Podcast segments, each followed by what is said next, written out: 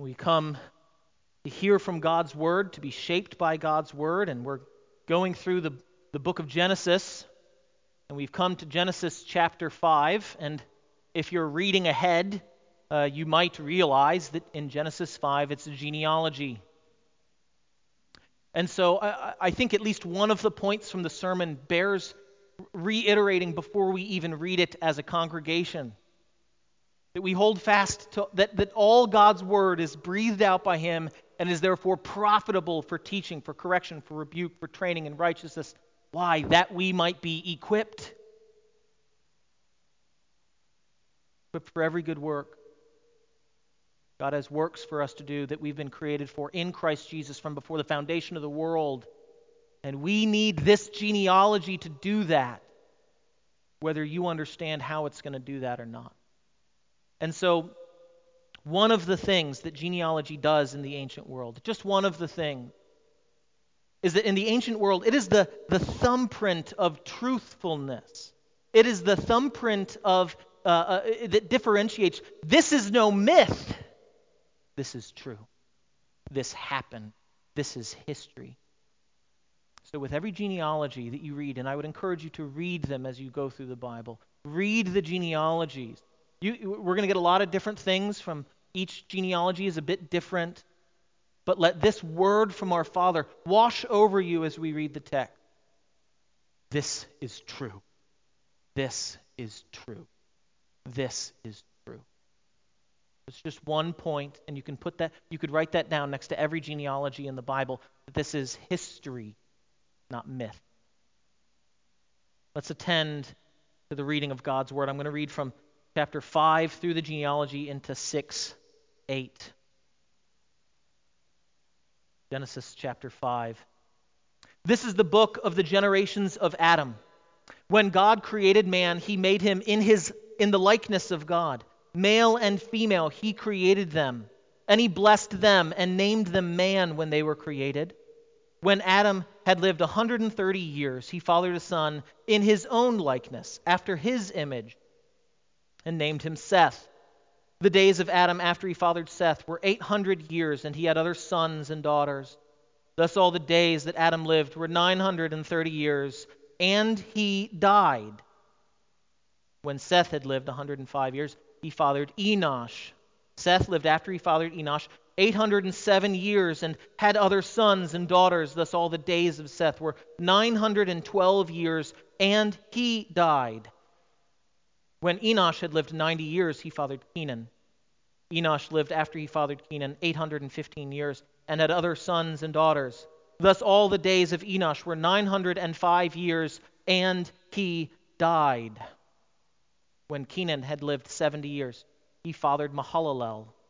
Kenan lived after he fathered Mahalalel 840 years and had other sons and daughters. Thus, all the days of Kenan were 910 years, and he died. When Mahalalel had lived 65 years, he fathered Jared. Mahalalel lived after he fathered Jared 830 years and had other sons and daughters. Thus, all the days of Mahalalel were 895 years, and he died. When Jared had lived 162 years, he fathered Enoch. Jared lived after he fathered Enoch 800 years and had other sons and daughters. Thus, all the days of Jared were 962 years, and he died. When Enoch had lived 65 years, he fathered Methuselah. Enoch walked with God after he fathered Methuselah 300 years and had other sons and daughters. Thus, all the days of Enoch were 365 years. Enoch walked with God, and he was not, for God took him. When Methuselah had lived 187 years, he fathered Lamech. Methuselah lived after he fathered Lamech 782 years and had other sons and daughters. Thus, all the days of Methuselah were 969 years, and he died. When Lamech had lived 182 years, he fathered a son and called his name Noah, saying, Out of the ground that the Lord has cursed, this one shall bring us relief from our work and from the painful toil of our hands. Lamech lived after he fathered Noah 595 years and had other sons and daughters. Thus all the days of Lamech were 777 years, and he died. After Noah was 500 years old, Noah fathered Shem, Ham, and Japheth. When man began to multiply on the face of the land and daughters were born to them, the sons of God saw that the daughters of man were attractive, and they took as their wives any they chose. The Lord said, My spirit shall not abide in man forever, for he is flesh. His days shall be a 120 years. The Nephilim were on the earth in those days, and also afterward. When the sons of God came into the daughters of men, and they bore children to them, these were the mighty men who were of old the men of renown. The Lord saw that the wickedness of man was great on the earth, that every intention of the thoughts of his heart was only evil continually. And the Lord regretted that he made man on the earth, and it grieved him to his heart. So the Lord said, I will blot out man whom I have created from the face of the land, man and animals and creeping things and birds of the heavens for I am sorry that I have made them. But Noah found favor in the eyes of the Lord. Beloved, the grass withers and the flowers fade, but the word of our Lord stands forever. Thanks be to God. Thanks, Dan. It'd be good if we all learned to do that. I love that. This is God's word. We've talked about how every genealogy proclaims the truthfulness of God's word, the reliability of it. There are stories of Wycliffe missionaries who they were, you know, what do you translate first as a Wycliffe missionary? Start with Jesus, of course. You they translate Jesus, but you know they don't do the genealogies of you know Matthew and Luke right away. You know, it, translation takes time. You want to get them the you know the the most important stuff, and they're working amongst this tribe for years and translating all these different parts of the Bible. And finally, they what they're left with is like 30 chapters of genealogy. And they hadn't seen many converts, if any. I don't know the story in detail. But they he finally goes, he's going to translate the genealogy and he reads it to the people and their eyes go as big as saucers. And they realize you didn't tell us that this was true like that and they come to Christ. We'd be surprised at what, what can seem like mundane parts of the Bible can do to our own souls. Some of you maybe have been wrestling with doubt. In the middle of the night, staring at the ceiling in bed, you have doubt. Well, this is one of those things that are for you. Let this just proclaim over you. The Bible has been claiming historical truthfulness from the very beginning. But also, every genealogy tells its own story. N- not every genealogy leads to Christ. Sometimes people, that's the one thing they want to say about all genealogies, but we just had a genealogy of Cain. We need to remember from where we came that this is a story about a seed, about an offspring. And Eve has hope, and she, her hope is placed in Cain. But that whole line goes astray but now there's another line. There is hope in another seed. And it traces that seed down. And, and you have a few people, and, and, and it tells us things about men like Enoch, who walked with God. And then, frustrating to all of us here, it tells us nothing else. The only other reference to Enoch is going to come in Jude. We don't know what it was like to walk with God. We don't know what it was like for Enoch to be a man of faith. But in this time that is blurry in our view of it, God was still working through men of faith, proclaiming him and walking with him, just like Elijah was. But there's this problem that comes with the curse. People keep dying. Enoch, what seems to be kind of the one righteous man, and we don't know how many others there were, but Enoch seems to be a righteous man, and God takes him to be with him. Why? But then it comes to Noah, and, and there's this, this other little verse about hope. In the same way that we had that little verse about Cain, of begotten a man with the help of the Lord, there's this hope, there's this hope in a seed. A seed will come that will deliver us, that'll crush the head of the snake. But it wasn't Cain, and, but now there's, there still seems to be people of faith. Methuselah and Lamech actually both die before the year of the flood. So there's, there's no reason not to think this Lamech. This it's interesting here that the genealogy kind of stops here on another Lamech. There's Cain's line that leads to Lamech and Noah's line that leads to Lamech. And Lamech on Cain's side is celebrating sin. Cain's revenge is sevenfold, mine's seventy-sevenfold. Celebrating his sin. And here is Lamech. He doesn't have many of God's promises, but he has this one. How many promises of God do we need to be a faithful people? Just one. How much more ought we to be people of faith? We have far more than this, just this one promise. They had this one promise the seed of the woman would crush the head of the snake. They are waiting for a deliverer. And so Lamech says, Out of the ground the Lord God is cursed. This is verse 29. This one shall bring us relief from our work and from the painful toil of our hand. Lamech seems to be a man of faith. He is longing he is longing in a world that is wretched and is celebrating its sin for one that will deliver. But there's this refrain through the whole thing and he died.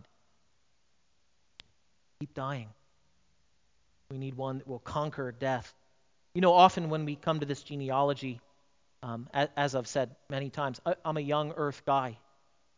I think young earth matters. But often what comes to a, a text like this is we come to it and we want to go, well, biologically, because of the canopy and DNA degeneration, this is why they're living long. And I love that stuff. I love that stuff. Okay? I don't think that's what Moses wanted the Israelites to be thinking about. Probably not thinking about biologically why they're living so long. I believe that they had that long life. You know, some, sometimes people want to they want to stretch the years. They want to get a longer timeline out of this. But another thing that's unique about this genealogy, we need to chain ourselves to what does the text say? And one thing that's unique in this genealogy, it says, when Seth had lived 105 years, when Enosh had lived 90 years, when Kenan had lived 70 years. No other genealogy in the Bible does this. All God's word is breathed out by him and profitable for teaching, even these numbers. What is God giving to his people through Moses, the Israelites coming up out of, out of Egypt? What is he giving them? He is giving them a timeline. He is giving them the timeline of faithfulness. He is helping them understand the world as it is.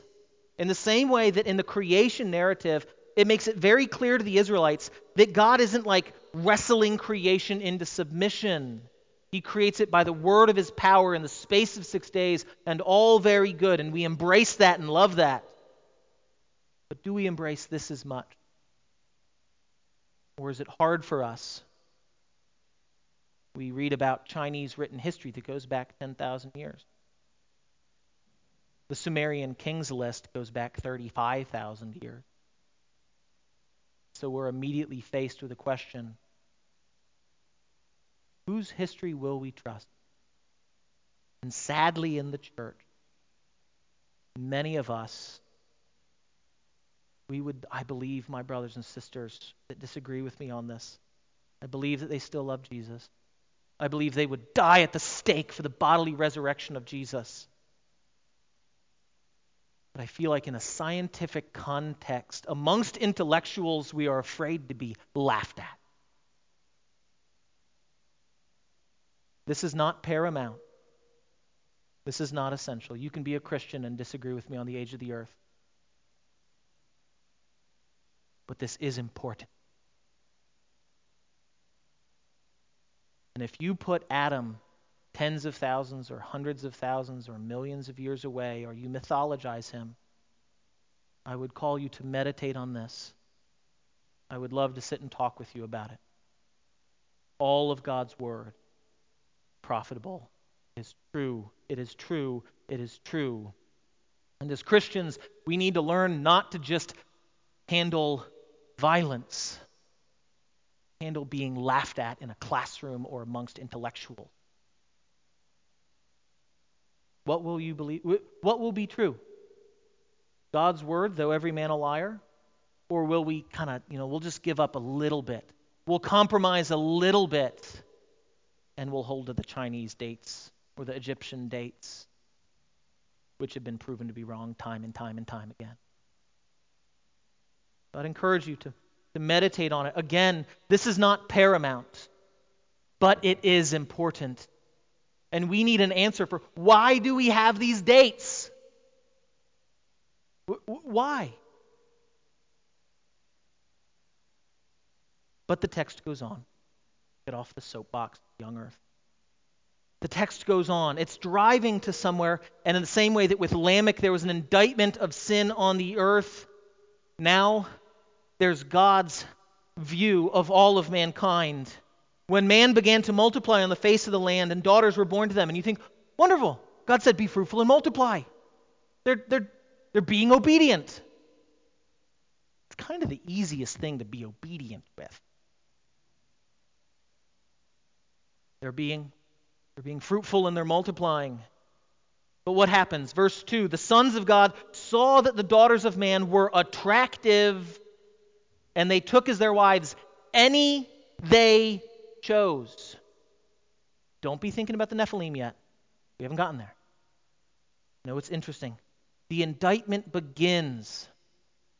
There's no police officers yet. There, there aren't really a ton of laws yet. And what does that mean? It means might makes right between man and man. And the men were physically strong.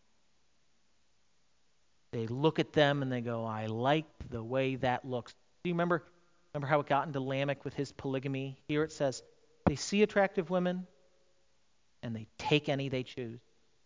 The language of taking a wife can be used in a positive sense, and it will later on. But the Bible never teaches compulsory marriage. Not once in the law is compulsory marriage taught. Either party in an arranged marriage could cancel it. And if they weren't allowed to in one of those stories, it's describing that, not prescribing that. And God sees this, and his indictment in verse 3, he says, Then the Lord says, My spirit shall not abide in man forever, for he is flesh. His days shall be 120 years. What's going on with this spirit? This isn't the Holy Spirit indwelling and enlivening people. This is the providence of God. God does not just make creation, He sustains it. Every breath we have is a gift.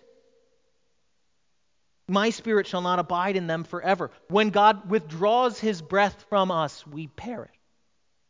God is the sovereign king over life and death, and He goes, now, now, we've talked so much in these first few chapters of the Bible of God's patience with evil, and we should celebrate that. That God is patient. He is patient with me, He is patient with you. But here we learn God's patience with evil has limits.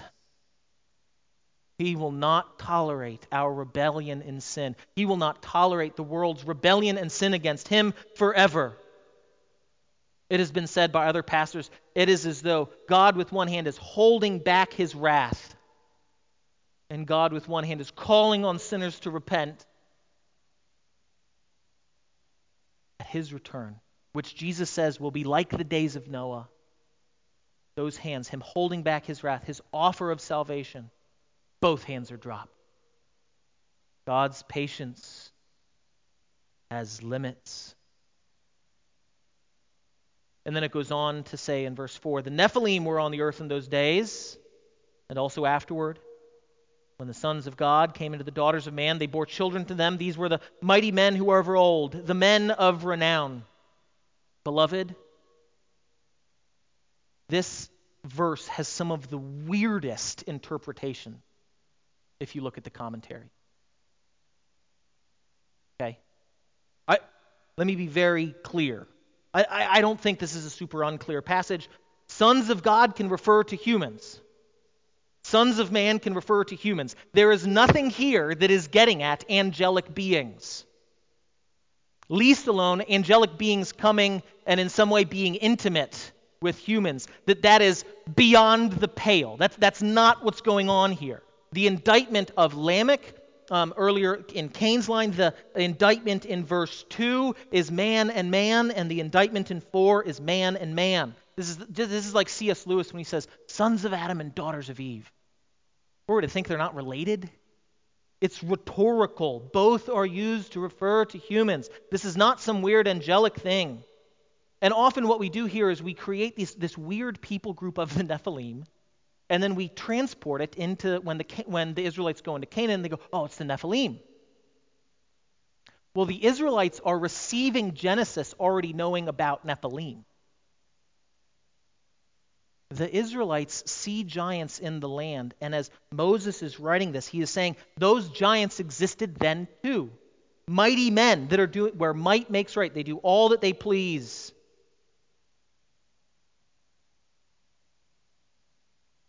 And these giants amongst men, men of old, the men of renown. Oral tradition certainly comes off of the ark. Oral, this is what you, Christians should expect a lot of creation myths. Why? Because there's oral f- traditions of a real creation. We should expect other creation myths. Ours is true. We should expect stories of these men of renown, these men who lived hundreds of years, and in, and in ancient thought, we, we, we turn them into demigods, men like Hercules and Achilles, these you know, and it, it makes sense with world history with what's going on here. But the indictment is of humanity. Don't put it off on angels. This was our mess. This was our judgment. The flood didn't wipe away angels, it wipes away mankind. The indictment is on man. Man's sin is great and God's patience is limited. And the text goes on. Verse 5 The Lord sees this wickedness of man, that it's great on the earth. And I always think of David when I hear this verse. Remember Samuel and Jesse? They're, they're, they're, they think the king will be this big, big, great guy.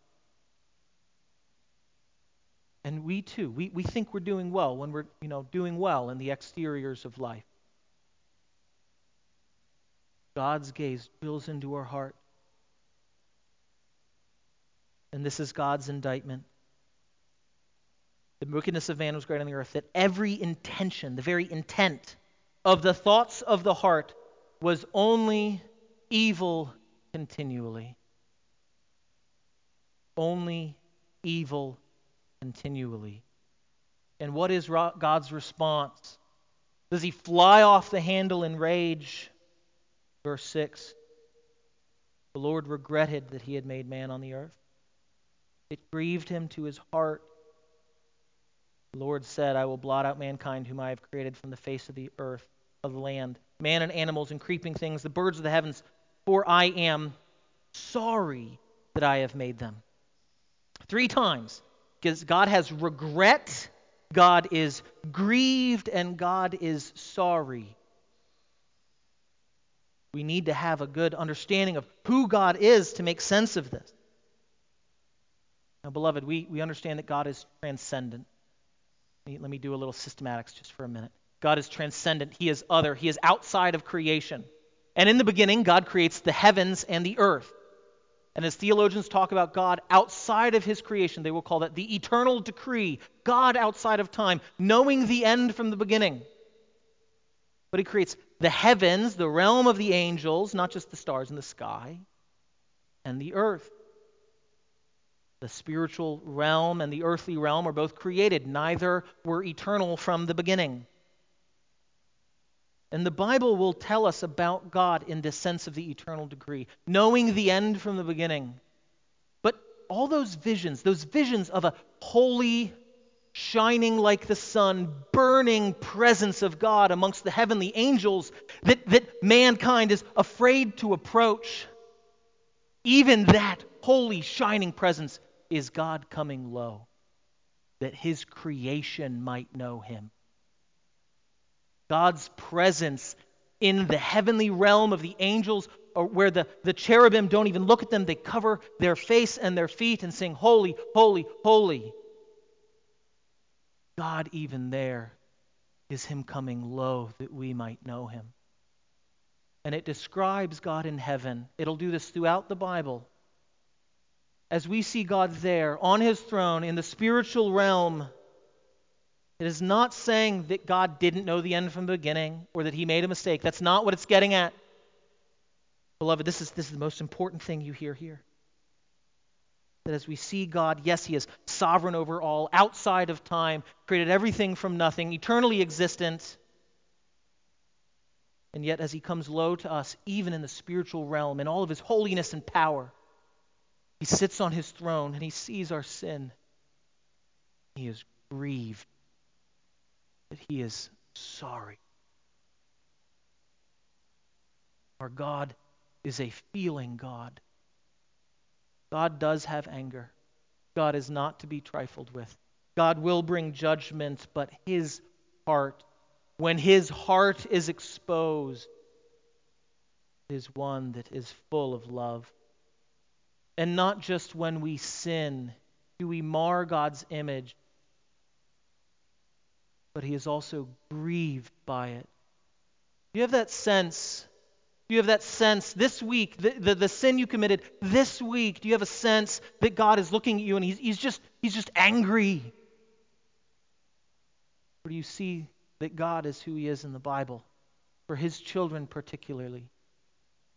He looks at you and he is grieved. Yes, God loves you just the way you are, okay? But he also loves you not enough not to leave you there. He loves you as you are, but he also loves you enough not to leave you there. He is grieved by our sin. That is our God. And so he sets out to judge. He will blot out all of the world. And this is the image upon which Jesus' second coming will be modeled. Jesus says his second coming will be like the flood. But verse 8 but Noah found favor in the eyes of the Lord. Now it's indicted. It says every man's intention the, in the thought of his heart was only evil all the time. It's going to say later that he is righteous, but notice this. Every intention of the thought of man's heart is only evil all the time. All men are indicted and under God's wrath and curse. Noah finds favor in God's eyes, then becomes righteous.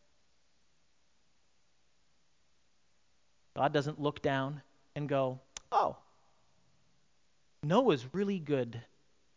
I'm going to save him.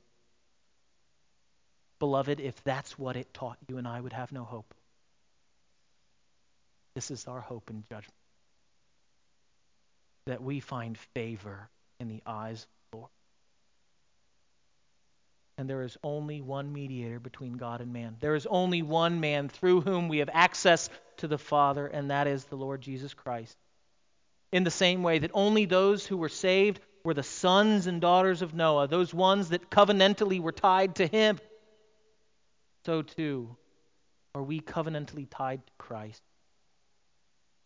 We will be saved if we have come to Christ by faith, not because what we have done, but because of our Savior Noah is going to fill that role, but God makes it clear. He is not saved because he is good. He is good because he has been saved. And therein is our hope, the grace of our Lord, which is why we sang the song, Change My Heart, O God. This favor of God must at some point have changed Noah's heart, so that every intention of the thought of his heart wasn't wicked all the time. Therein is our hope, and therein is our prayer. This God is so worthy of worship. His patience and his love and his grace on display. Even though judgment is coming, he is calling sinners to come home. Let's respond respond by worshiping the Lord. Let's have the worship team come forward as I pray. Father, I pray that we would see Christ in all the scripture. God, I pray that we would not read works righteousness into your word. God, we pray, deliver us. Deliver us Our sin does not just come from without. Every word that we speak that is sinful reveals that I, that we have sinful hearts. God, we need you to take from us our heart of stone and give us a heart of flesh. And only then can you write your good law on our heart and cause us to walk in your ways. Help us to this end. Help us as a church. Help us to praise you for this great gospel of grace. We pray in Jesus' name. Amen.